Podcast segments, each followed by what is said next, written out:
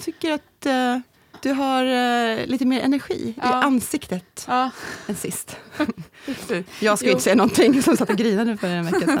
nej, alltså, vi har väl varit i det här läget. På uh, nej, men det är, ja, det, ja, men det är bättre. Är det. Um, jag vet inte riktigt.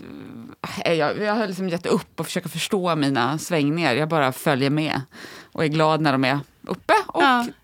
Står ut när de är nere. Liksom. Ja. Uh, men jag har... Uh, vi kanske kommer in på det, ja. um, faktiskt. Men jag, jag tänkte rätt mycket på livet.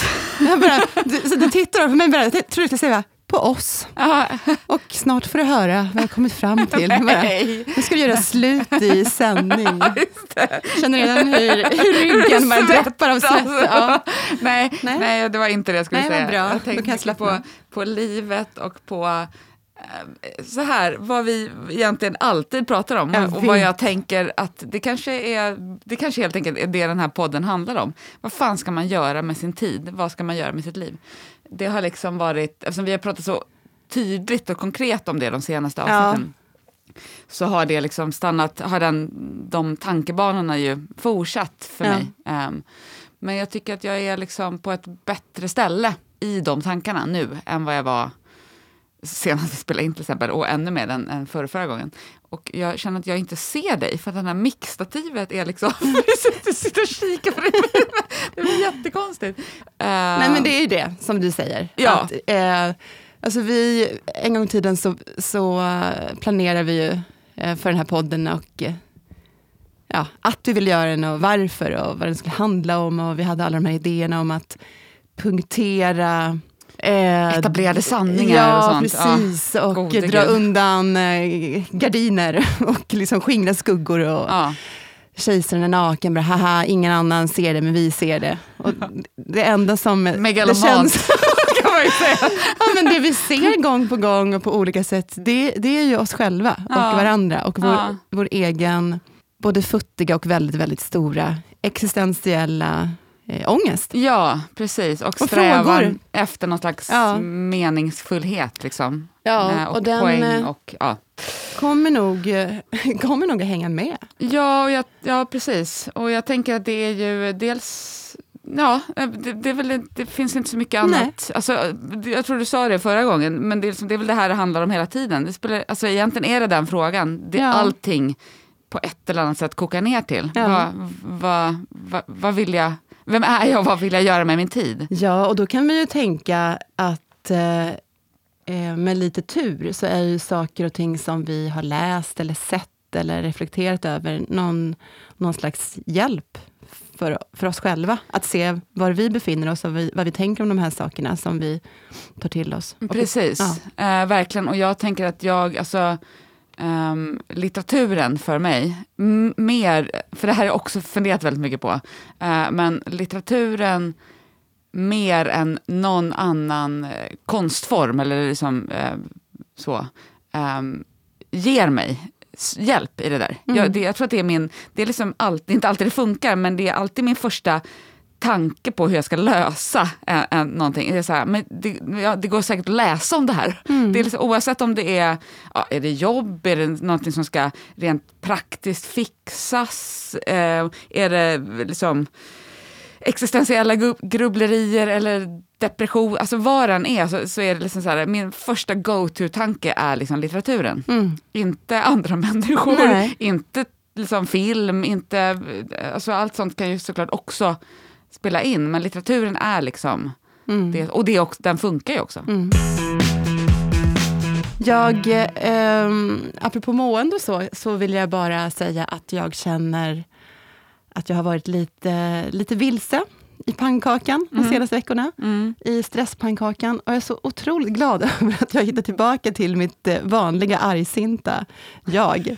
Vad härligt att höra. Apropå existenser. Eh, jag jag har ju liksom sen igår eftermiddag eller kväll, jag minns inte när det var jag såg det, varit otroligt irriterad, det här har fortsatt nu under morgonen, på att, eh, vad blir det nu då, den, måndagen den 14 december, då har det här avsnittet inte sänts än.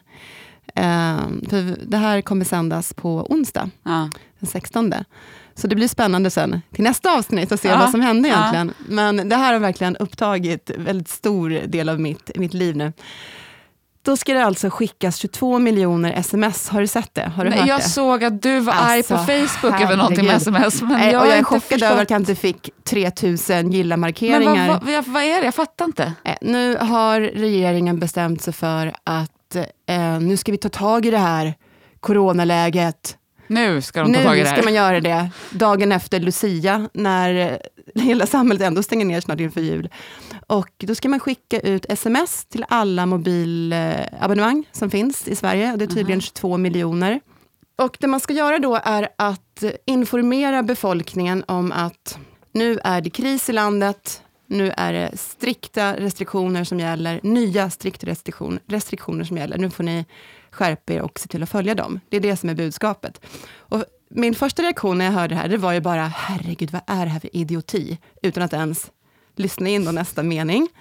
Och så tänkte jag, okej, jag ska lugna ner mig lite. Det kan ju vara så att det här smset då ska, ska innehålla en, eh, vad vet jag, en uppsträckning eller något konkret som är, eh, nu gäller det här och sen liksom de tre viktigaste sakerna. Mm. Tvätta händerna och sprita dem fem gånger om dagen.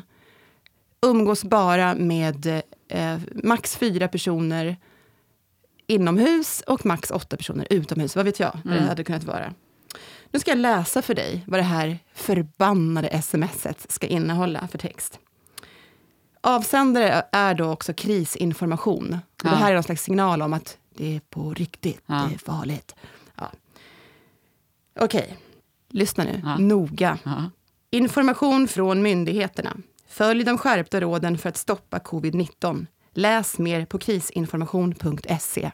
Nej, men. Slut på citat. Alltså jag kan inte ens prata för att det, kokar. Och grejen var att när jag skrev det här på Facebook, då, då raljer, alltså så här, som Peter sa, bara, men det fattar du att det kostar pengar? Bara, jag förstår det, för då skrev jag så här, är det, ska- det ska skickas ut 22 miljoner sms eh, för att, att varna befolkningen om att det är liksom allvarligt läge. Och sen så skrev jag något i stil med, liksom, är det gratis så är det väl okej, kostar det här pengar så är det inte okej, eller något sånt. Mm. Eh, och nu så tänker jag att jag skiter i om det kostar Men 22 vad kost- miljoner eller 3 kronor. Det ska inte kosta en spänn, men det spelar ingen roll. Därför att det är en sån idioti. Vad vill de att det här ska ge? Jag undrar verkligen det. Det och det finns så många bitar i det här. Dels att det är väldigt, väldigt sent. Mm, ja, det kan man verkligen Nummer tycka. två, det är totalt menlöst informationsmässigt. Nummer tre, alla människor vet att skriver du någonting, då ska du inte hänvisa till något helt annat om du vill att det här ska gå fram, eller det ska vara effektivt. Nej. Vem kommer då att, oj nu stänger jag ner smset och sen så tar jag upp min lilla laptop här eller går in på webbläsaren på telefonen och knappar i, vad var det nu, krisinformation. Förhoppningsvis har de åtminstone Det länkat tror i jag inte smset. att de kommer ha gjort. Ja, det är då de ovanligt smarta. Eh, det innehåller ingenting. Smset kommer ju då bara att vara på svenska, för det kom någon fråga i TV4-studion igår när jag satt och lyssnade på Mikael Damberg, som dessutom, jag blev så provocerad, alltså du märker, jag håller på att koka Ja, över jag nu. det. Dagen efter trodde jag hade kunnat sova mig igenom det här. Det kan ju bli lite av en snackis det här. Bara, ja, det är en snackis redan. I den här podden är det i alla fall en snackis. Alltså, det, det är höjden av idioti under det här året. Regeringen har fått jättemycket kritik för en massa saker. Den kritiken har ju varit eh, ibland obefogad, ibland befogad. Men det här, jag hoppas att de Men kommer jag bli förstår utskrattade inte riktigt av varför alla. du blir så arg. Jag fattar att det, det verkar ju liksom inte särskilt... eh, Jag förstår inte varför de gör, alltså det kommer inte göra någon större skillnad. Nej, Men, ett, men, nej, men- men ett. varför... eh, Men det kommer inte göra någon skada heller. Men jag tycker- Varför är du Nej, men så upp... alltså, för, för det första tycker jag att de idiotförklarar sig själva. Det här kan inte vara värdigt att Ja, två jo, jo. myndigheter uppbackade av regeringen, för Folkhälsomyndigheten har ju tagit fram det här lilla smset, den här texten då. Eh, och går man in på krisinformation.se, vilket jag gjorde i morse för att kolla vad som står där, och då är det bara det här meddelandet då, fast i lite längre text, alltså runt omkring vad, det här, vad som ska hända. Och så är det den här texten som jag läste upp.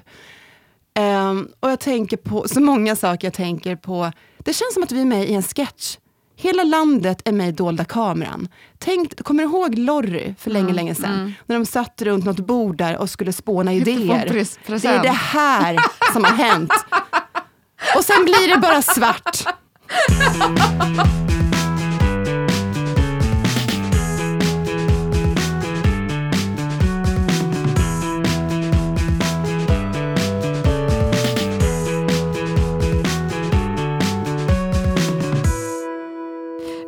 vi, vi har blivit som eh, Erik Skylt och, och eh, Daniel Schelin i sin, eh, vad heter den, Två män i en podd. Ja. Vi glömmer att hälsa välkomna.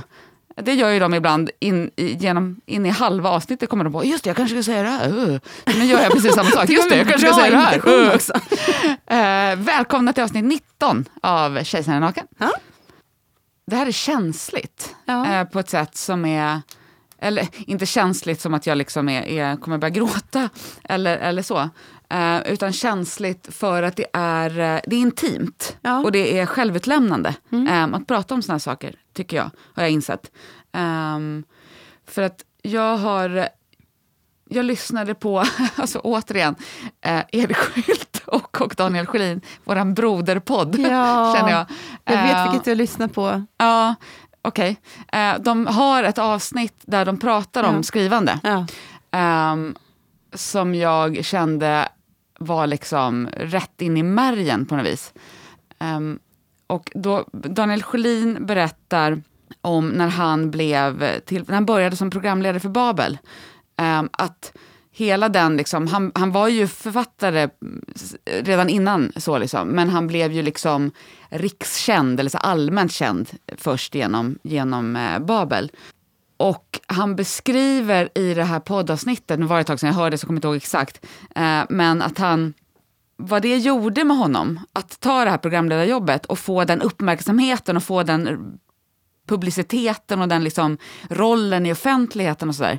Eh, det förtog ganska mycket av hans eh, sug efter, eh, hans behov av att skriva. Just den där grejen, eh, den gick liksom rakt in i mig. För att jag, alltså jag har ju haft skrivar och författardrömmar sen jag kunde skriva. Ehm, sen jag var fem, liksom, typ.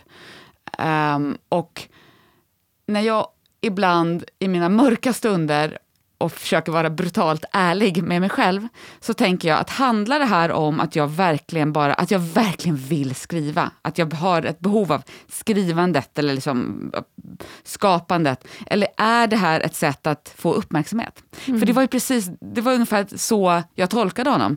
Och det, det sa han ju också, det är ju en del i författarrollen, en del av, av den liksom behovet av att vara en skrivande person, eller en skrivande person som blir publicerad, snarare, är ju uppmärksamheten som riktas mot den.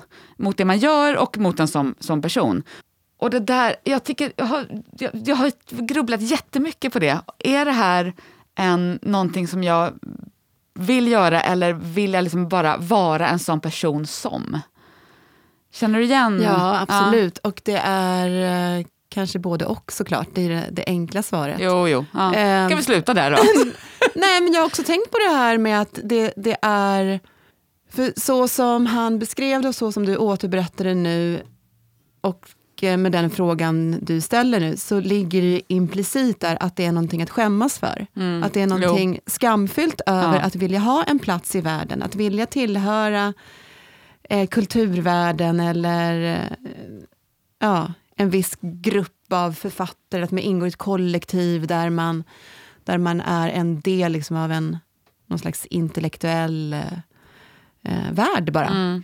Och eh, jag tycker inte att det är något fel eller fult eller någonting man ska skämmas för. Men däremot så kanske det är bra att man erkänner det för sig själv. Och jag tror att, att om man inte ser det, alltså att, att det också finns. Därför det, här, så här, det som du beskriver med att du har velat läsa, eller säg läsa, skriva, vara en skrivande person sen du kunde skriva, och vill bli författare sen du var fem år då. Det har jag aldrig, jag har inte haft det. Nej. Eh, jag har ju haft mina diffusa författardrömmar sen någon gång i tonåren. Så Mm. de, de kommer ju tidigt, men absolut inte att jag har liksom haft ett kall som jättemånga författare kan berätta om. Att när jag lärde mig eh, läsa, så fort jag lärde mig liksom alfabetet så började jag skriva små noveller eller eh, dikter. Bara, nej, det gjorde Nej. inte jag. Jag läste otroligt mycket. Jag var en riktig liksom, bokmal. Mm. Men, men däremot så vet jag att mina författardrömmar väcktes när jag eh, klev in i den existentiella dimma där jag fortfarande är kvar.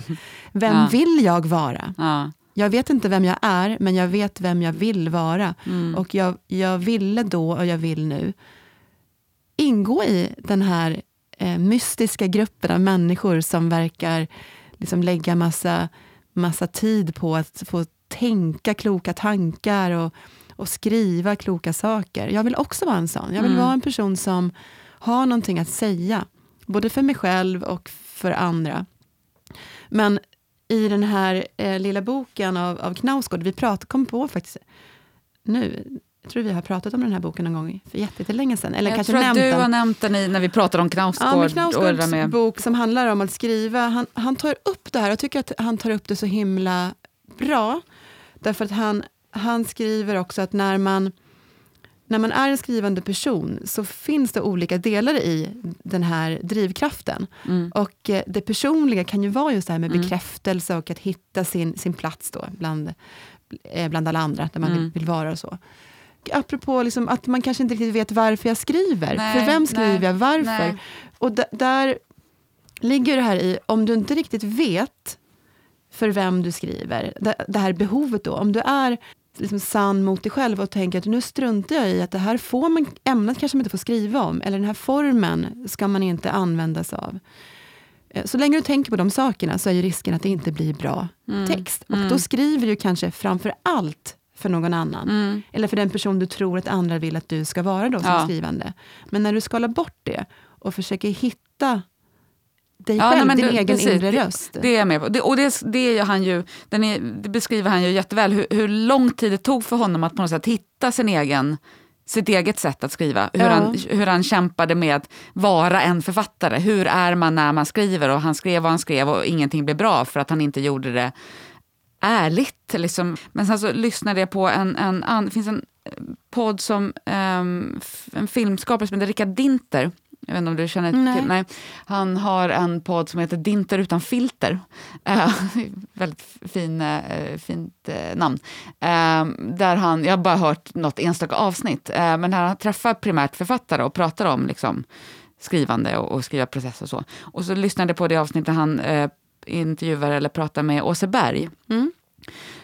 Och hon beskriver det på alltså den andra sidan på sätt. För hon säger samtidigt att, att men skriv, för henne, skrivandet är hennes språk. Det är, liksom, det, måste, det är så hon kan förmedla sig med världen. Hon beskriver att hon kan skriva, hon kan skriva precis alla möjliga typer. Hon har ju skrivit både poesi och liksom prosa och hon skriver ju debattartiklar och hon skriver på DN Ja, och kritiker. ja. Ja, allt, hon skriver verkligen väl, i väldigt många olika former och format. Liksom. Det kan hon göra, säger hon. Eh, men hon, så att jag är ganska dålig på att så här, debattera eller föra fram mina liksom, resonemang i eh, Eh, muntligt. Det har jag faktiskt tänkt på ibland med det här med, med poddandet. Eh, hur roligt jag än tycker det är. Det här, det här är egentligen inte riktigt mitt format. För där kan jag verkligen... Gud vad jag kände igen mig i hennes beskrivning. Att, nej, men jag känner också så att det är ju i, i skrift som jag, det enda sättet jag kan få fram det jag verkligen känner och tycker. Jag är ganska dålig på att formulera det verbalt. När jag hörde det och sa, men det där, så där, det där kan jag relatera till totalt. Då blev jag liksom, ja men okej, nej, men det kanske finns någonting här då. Det kanske inte bara är liksom behovet av, av uppmärksamhet eller att man vill, man vill vara en viss typ av person i andras ögon. Det kanske också finns liksom ett, ett genuint liksom, behov av ett specifikt uttryckssätt. Liksom. Och för mig råkar det vara skrivandet. Men får jag fråga då om eh, du vet vad som är, om inte den största drivkraften, om, liksom, om du kan säga någonting om dina drivkrafter när det gäller skrivande? Och nu menar jag inte ditt akademiska skrivande, utan Nej, nej, nej. det andra. Men det är, precis, och det är ju det jag inte riktigt får fatt på, tänker jag. Men jag tror att det är, att jag behöver liksom landa i någon slags trygg punkt av varför jag vill göra det här. Ehm, för mig själv, Mm. inte för någon annan. Liksom. Men du då? Vad har du för Jag, drivkrafter? eh, jag vet väl kanske inte helt och hållet. Jag, men jag, jag tror... Jag skulle säkert behöva gå i, i analys eller någonting och reda ut de här sakerna. Eh, men eh, jag tror att väldigt mycket av det jag gör i livet överhuvudtaget handlar om att eh, bevisa att jag också kan. Och att jag också får och att jag också har rätt. Mm. Mm. Om jag ska sammanfatta Mm. mig. Så revansch liksom? ja, Ja. eh, någon Mot- någon, ja, mot världen. Ja. Mot samhället, mot eh, att eh, vissa föds med förutsättningar och eh, inte bara ja, förutsättningar, är väl rätt ord kanske, Mm. till att liksom kliva in i olika rum där de har en naturlig plats och att eh, andra aldrig kommer in där eller kanske kämpar och kämpar men tillåts inte komma in eller misslyckas med att komma in för att man inte har rätt kodspråk eller rätt verktyg. Och jag har ju någon slags, jag vet inte, eh, ilska Mm. gentemot hur, hur vår värld är liksom beskaffad. Mm. Jag tycker inte om att det är orättvist, för det är det jag tycker det är. Mm. Och just när det gäller, och det har säkert jättemycket med min liksom klassbakgrund att göra. Och det här med, med böcker och att, att läsa. Jag kommer ihåg när jag, när jag var eh, liten och under en period gick hos dagmamma innan jag blev tillräckligt stor för att kunna liksom gå hem själv.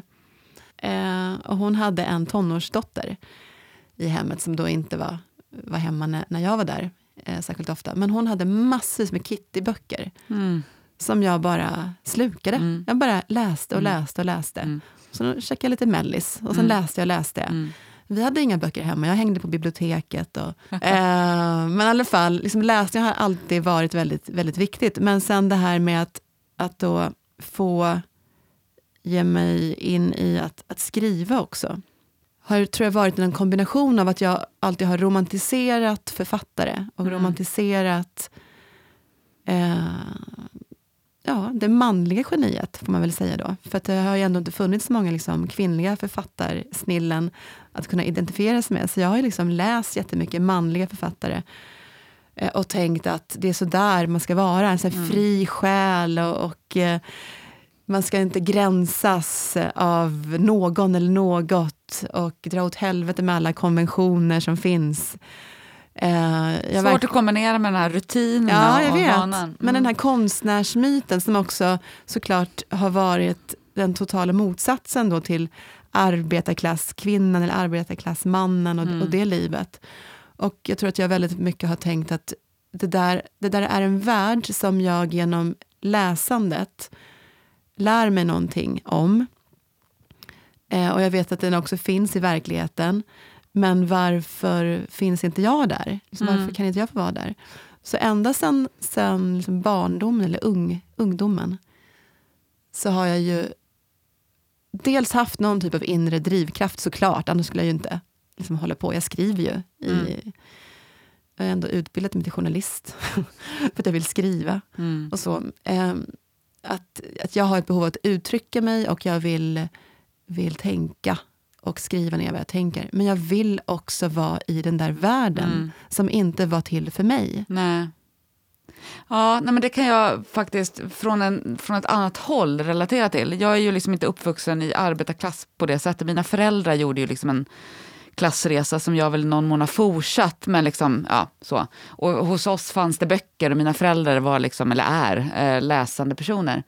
Um, så jag tror kanske inte att jag kände på det sättet, eh, den typen av, av revanschdriv eh, liksom, som, som du. Men däremot så hade jag liksom ett sånt sug efter, efter det, den konstnärliga världen eh, för att jag ville, jag ville inte vara vanlig. Jag ville liksom inte leva ett, men jag ville liksom inte leva ett Svenssonliv. Så, eh, som jag ju tyckte att mina föräldrar gjorde. Det här var ju inte när jag var fem, utan det här var ju när jag var, var i tonåren. hade varit imponerande. Ja, det hade varit väldigt imponerande, men så, så imponerande var jag inte som barn. Eh, eller är det fortfarande inte. Ehm, utan jag vill, det var ju liksom sen när jag började liksom röra mig utåt. Jag kommer ihåg så himla väl, um, och det skriver Knausgård om också, den här att han, att han liksom han brottades så mycket med när han var yngre um, om att han inte var äkta, att han var en självbedragare och, och, och sådär. Och det kan jag också relatera så oerhört mycket till. För jag minns liksom i tonåren när man började så söka sig utåt. Jag är liksom uppvuxen i en sån kranskommun liksom till, till, eh, till Stockholm, um, pendeltåget och, och sådär. Um, jag, när man började liksom hitta, ta sig in till stan och röra sig på Söder och sitta på de här fiken och sådär. Och så hade jag en, min bästa kompis där under, under tonåren som hette Emma. Um, som inte kom då från mitt område, jag lärde liksom känna henne på annat sätt. Så, där, så det var ju också ett, ett sätt att liksom röra sig bort från den här, den här radhusområdet, liksom, där alla var vanliga eh, och tråkiga då i min värld. Och hon kom ju från en vi möttes liksom i det här på något sätt, men hon kom ju från en konstnärsfamilj. Hennes mamma är konstnär. Liksom. Hon bodde i något hus halvt ute på landet. Och, liksom, och, så där. och jag minns att jag, jag älskade ju henne, inte bara därför, utan också för att hon var en, liksom en bra vän. Så. Uh, men just att hon, hon blev liksom som så här, någon form av biljett in dit. Men jag brottades så oerhört mycket med känslan av att jag inte fick vara med där. Eller att jag inte, att jag inte hörde till, att jag inte var på riktigt. Att jag inte var äkta i det där. Att jag satt på de här fiken med de här Södermalmskidsen som så självklart tillhörde kulturvärlden och jag var en fejk och när som helst skulle de komma på mig. De skulle komma på att jag liksom gick i en klass där hälften hade Adidas-brallor och var kickers. De skulle komma på att jag hade stenkoll på, på allsvenskans liksom resultat för att min pappa och min bror eh, var så fotbollsintresserade. Och jag var egentligen också det, men det det, det la jag åt sidan under de här åren, för det gick ju inte att kombinera. Man kunde inte gilla fotboll och vara bohem på Södermalm. Liksom så. Hela tiden den där känslan av att inte vara, att vilja tillhöra det, men att inte vara godkänd för att tillhöra den världen, för att jag kom från ett annat. Ja men det är lite samma sak, men det har kanske inte så mycket med klass i mitt Nej, fall att göra. Nej, men det har att göra med känslor av uh, någon typ av underlägsenhet. Ja. Eller att man, man, som, man tror och man får det bevisat för sig också att egentligen så är det här inte min plats. Nej. Därför att jag har det inte med mig naturligt, eller precis. från början. Och när jag började tänka sådana här tankar och började filosofera och började skriva dikter och så här, så fanns det hela tiden någon som satt på min axel och sådär, men nu, du koketterar nu, det här är inte på riktigt. Du, du kan inte tänka sådana grejer. Eller du kan inte ha... Men det där Apropå den här lilla fina boken då, som vi håller på att prata om hela tiden. Den, den heter Oavsiktligt, om att läsa och skriva. Den är, det är en, en fantastisk bok faktiskt. Ja, den är, den är inte ens hundra sidor, den är liksom liten och nätt. Han skriver ju om det i den boken också. De här idéerna man, man har i huvudet, precis så där som du beskriver det också. Och att tills du får bort de rösterna och de idéerna om att det är viktigt vad de som sen kommer att läsa kanske kommer att tänka och tycka. Mm. Tills de försvinner så går det egentligen inte att skriva litterärt. Eh, eller att skriva eh, så, att det, liksom, så att det känns i kroppen och att, att det blir, det så töntigt och äkta. Men det är väl det det handlar om. Ja, men det är i alla fall det man strävar efter, ja. tänker jag. Men sen tänker jag också på det här som, som, som vi pratar om nu med, med att befinna sig i något slags gränsland eller mellanland där, mellan den värld där man vet, här, härifrån kommer jag, här vet jag vilka koder som gäller och mm. vad, vad, jag får och vad jag inte får göra, vad som förväntas av mig. Och den andra världen, där jag kanske kan ana, men det är svårt att få inträde dit mm. om ingen släpper in mig. Och även om jag blir insläppt, så vet jag inte riktigt hur jag ska bete mig. Nej. Och jag brukar ofta återkomma till Anneli Jordahls bok Klass, är du fin nog? Mm. Jag har säkert tjatat om den här också någon gång för länge sedan. Men där så, så intervjuar hon, eh, nu tappar jag hans namn, Lagerkrans. Vad heter han i förnamn? Som har skrivit... Vem av dem? Ja, men, Olof? Eh, nej, inte nej. Olof. Oh. Ja, David Lagerkrans. David Lagerkrans, ja. tack. Jag bara tappar helt. Eh, boken i alla fall innehåller en intervju med honom, med David Lagerkrans, som är jättefascinerande för att han då som är en, en överklass eh, snubbe och född in i kulturvärlden. Verkligen. verkligen. Ja. Eh, båda de bitarna ja. är såklart viktiga. Mm. Eh, rör sig helt obehindrat överallt egentligen. Mm. Och eh, har aldrig någonsin ens funderat tanken på om han kan säga det ena eller andra, eller göra det ena eller andra, eller att, att han känner sig obekväm i olika situationer. Och Anneli Jordahl då som, som har gjort en klassresa och är från arbetarklassen och klivit in då i den här kulturvärlden, jämför då, det blir en väldigt intressant jämförelse, för att i det första kapitlet, som är en beskrivning av, av henne själv, och när hon kliver in där, då vet att hon bland annat beskriver en fest, där hon liksom står och är rädd och osäker och Mm. trycker i ett hörn och, och eh, är rädd för att bli eh, påkommen Mm. med att vara en fejk. Och att, Mm. men v- v- vad gör du här? Vem släppte in Mm. dig? Precis. Och det behöver han Mm. aldrig någonsin Nej. bekymra sig om. Nej. Därför att det här är hans värld. Ja.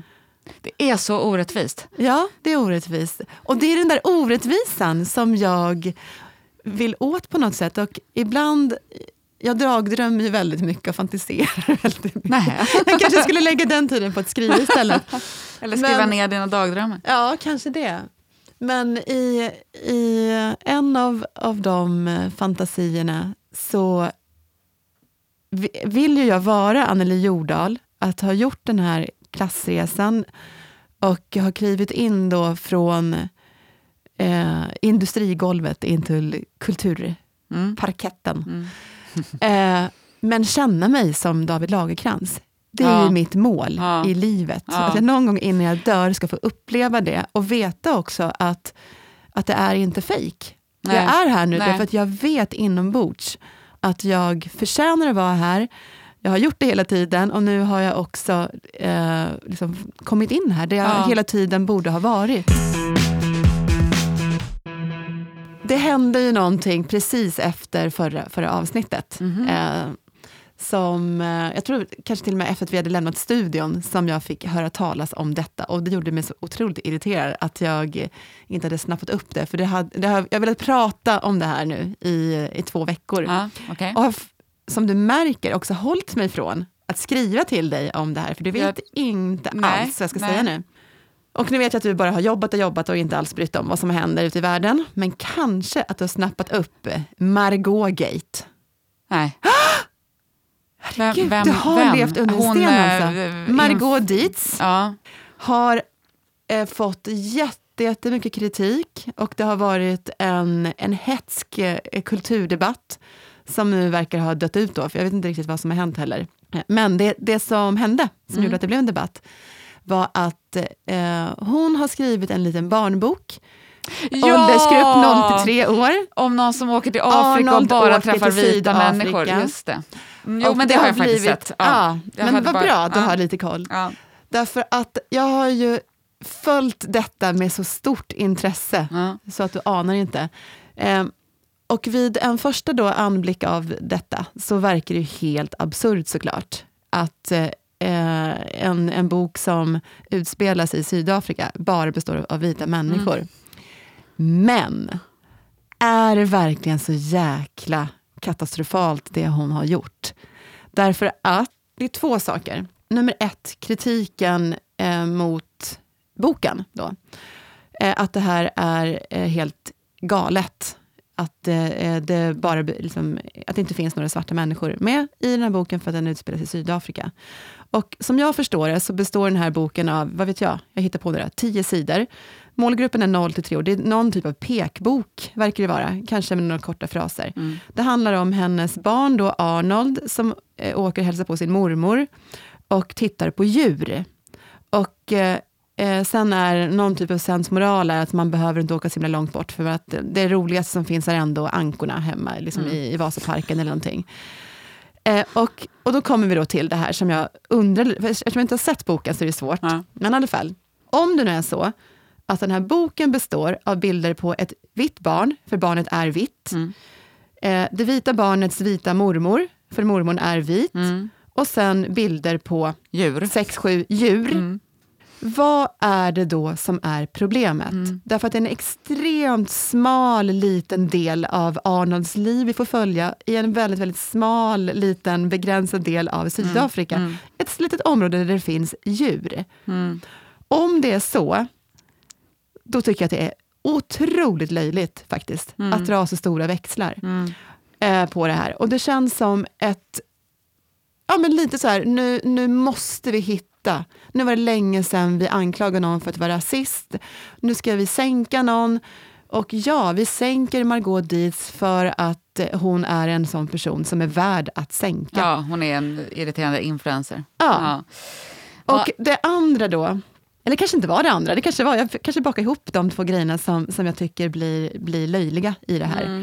Eh, för det hade varit skillnad om de hade åkt runt för att upptäcka landet. Ja. Eller de hade varit på restaurang, eh, du vet. Men om det nu bara består av, liksom, det djur som är huvud...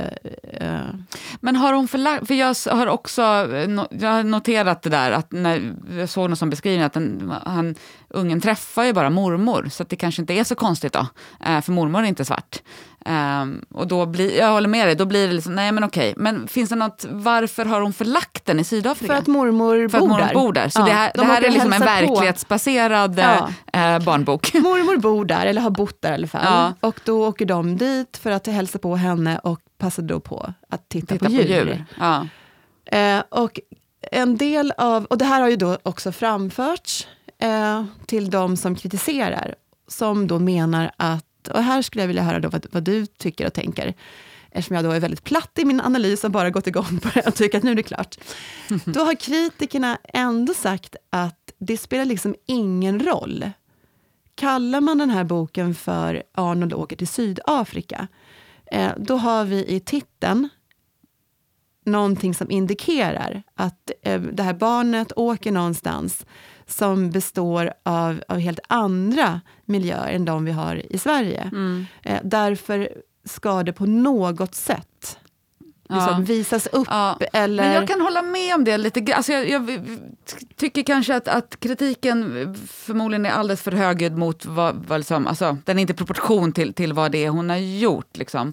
Men jag kan hålla med lite grann om det där, att det blir liksom lite, det var därför jag frågade varför den är förlagd dit. För det är någonting lite märk, alltså helt oavsett liksom rasism eller, eller någonting sånt, det är lite märkligt att så tydligt peka ut att man förlägger en bok i en helt annan del av världen ehm, och sen inte bemöda sig med att kontextualisera den världen. Alltså då, då, är, då, kunde, de- då kunde de väl åkt till, eh, till eh, Kolmården och kollat på djur istället, till exempel. Men Ehm, måste- alltså förstår du? Ja. Alltså, in, inte för att så här, det måste representera Sydafrika för alla 0-3-åringar, inte, utan bara vad, vad är liksom Alltså vad är, den, vad är poängen med att förlägga boken i Sydafrika om man inte har en bok så att det syns att det är i Sydafrika? Men så, jag har inte heller sett boken, jag har ingen Nej. aning om hur de här miljöerna är. Men jag- är naturen kanske är liksom skildrad så, så som den ser ut i Sydafrika, bara det är inga andra människor. Det verkar också lite konstigt om de går och tittar på djur. Fast kan man i en tänka bok sig- för 0 till 3-åringar är det ju helt eh, logiskt, tycker jag. Att det skulle kunna vara så. att det är väldigt absolut. förenklat. Ja. Ja, nej, jag är inte så jätteupprörd, men jag, jag kan... Jag är alltså inte den- upprörd, jag tycker bara att den är intressant, den här men diskussionen. jag, den, den kritik, jag kan förstå det lite grann, liksom. men, men eh, det blir också väldigt... Eh, Men måste man då alltid, för det är det som egentligen är frågan, måste man alltid ta ansvar för det? Att sätta saker i en kontext, oavsett om det just nu är relevant eller inte, eller om det känns naturligt eller inte. För om vi ändå då låtsas att poängen med Sydafrika, ja men det är för att eh, Arnolds mormor bor Ja. där, därför tänker de det. ja. Nummer två, det finns vilda djur där Ja. och det ska handla om djur och sen har man redan tänkt till, då, då, om hon nu har tänkt till, Ja. att eh, väl hemma i Stockholm igen så var tydligen ankorna det mest roliga av allt. Ja. Så det är inte den stora världen, de stora djuren, Nej, det är den nej. lilla världen, de små djuren. Nej, jag vet inte om man alltid måste ta ansvar, men jag tänker att man missar en möjlighet att kontextualisera som kan göra en berättelse bättre. Du skulle, om man då tänker, för den här förläggaren sa en fras som jag tyckte var väldigt eh, intressant att han sa. Han sa att någonting i stil med att vi, eh, ja men alltså målgruppen är 0 till 3 år och vi, det är en barnbok som handlar om Arnold som åker ut tittar på djur och träffar sin mormor. Vi hade ingen tanke på att det här skulle vara en politisk bok. Eller något sånt sa han. Men så Men där det hade vi ju fel. eh, och då säger han det här, och det är ju för att det är kanske inte framförallt målgruppen då som kan sitta här och irritera sig och uppröra sig, utan det är ju de som läser Ja. för de här. Ja, deras PK-föräldrar. Ja, och då tänkte jag också på det här, men det är klart, allting är ju politik om vi vill att det ska vara det. Allting kan ju göras till det. Absolut, i viss mån är ju allting politik också. Absolut. Mm. Men då är ju frågan, måste vi göra allting till politik hela tiden? Skulle inte vi må ganska bra av att bråka med rätt personer och irritera oss på, på rätt saker vid rätt tidpunkt? Att lägga så mycket tid och kraft och energi på att en barnbok som handlar om att kolla på vilda djur, eh, kan den inte bara få vara det?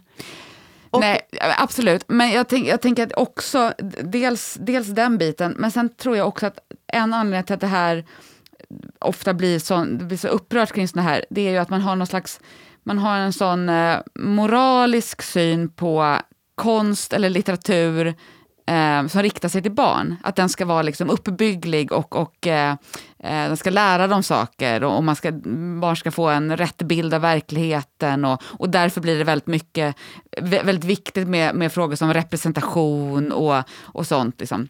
Och det är jag, och jag vet att representation är din hjärtefråga, så jag ska inte gå i polemik med den allt för mycket. Eh, och det är klart att det är viktigt, och det är klart att det är viktigt för barn att liksom få läsa böcker, eh, alltså viktigt för, för, för svarta barn att läsa böcker där, där barn också är svarta, så man känner igen sig, att inte, att inte växa upp med en, med en, liksom en, en barnlitteratur där alla är vita hela tiden, att se att, att folk ser ut som jag i, i de här böckerna. Absolut. Men jag tror ibland att vi överdriver betydelsen av de här sagorna, som ju barnböcker är, eh, för barns verklighetsuppfattning. Jag kommer ihåg, det här är ju jättelångsökt, men jag minns när jag läste KP när jag var barn. Ehm, och att det var någon som hade skickat in så här, eh, läsarfrågan, och så här, man kunde skicka in någon sån spalt. Um, och då var det någon tjej i kanske 10-12-årsåldern som hade skickat in att hon var jätteupprörd över att hennes lillebror, som då kanske var 3-4 år, hade en pyjamas med djur på som inte hade rätt färger. Alltså det var liksom gröna tigrar och rosa apor och sånt där. Liksom. Uh, och hur ska han lära sig hur de här djuren ser ut om han inte får dem rätt på sin pyjamas? Och så var det något pedagogiskt svar att nej, men det, det, det lär man sig nog ändå, det här är fantasi och lalala.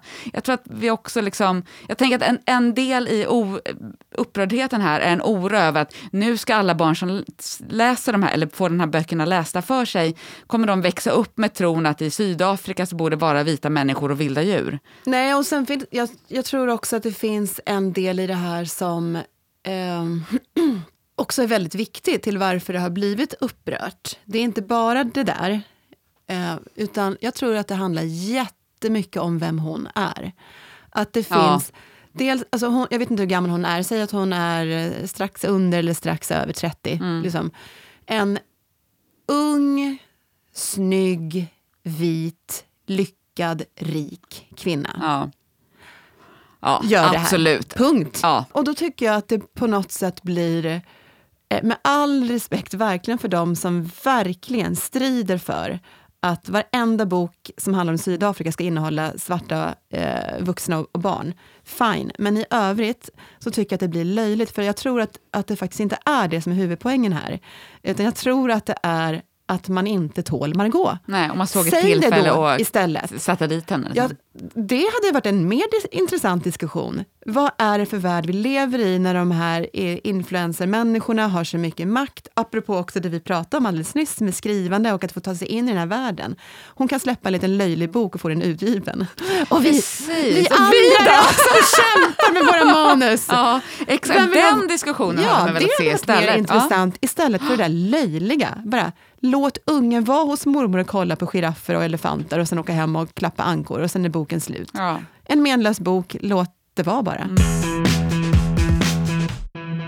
Vi kommer ju få säga kanske god jul då, när vi säger hej då nu. ja, vi får säga god jul för att vi, eh, precis, det släpps ju innan jul men det kommer ju inget nytt avsnitt innan julen har varit. Nej, precis. Näst, och nästa avsnitt kommer ju dagen innan nyårsafton. Jajamensan, Hehe. då blir det, då blir det skumpa. Ja, det blir det. Ja. Okej. Okej, hej då. Hej då.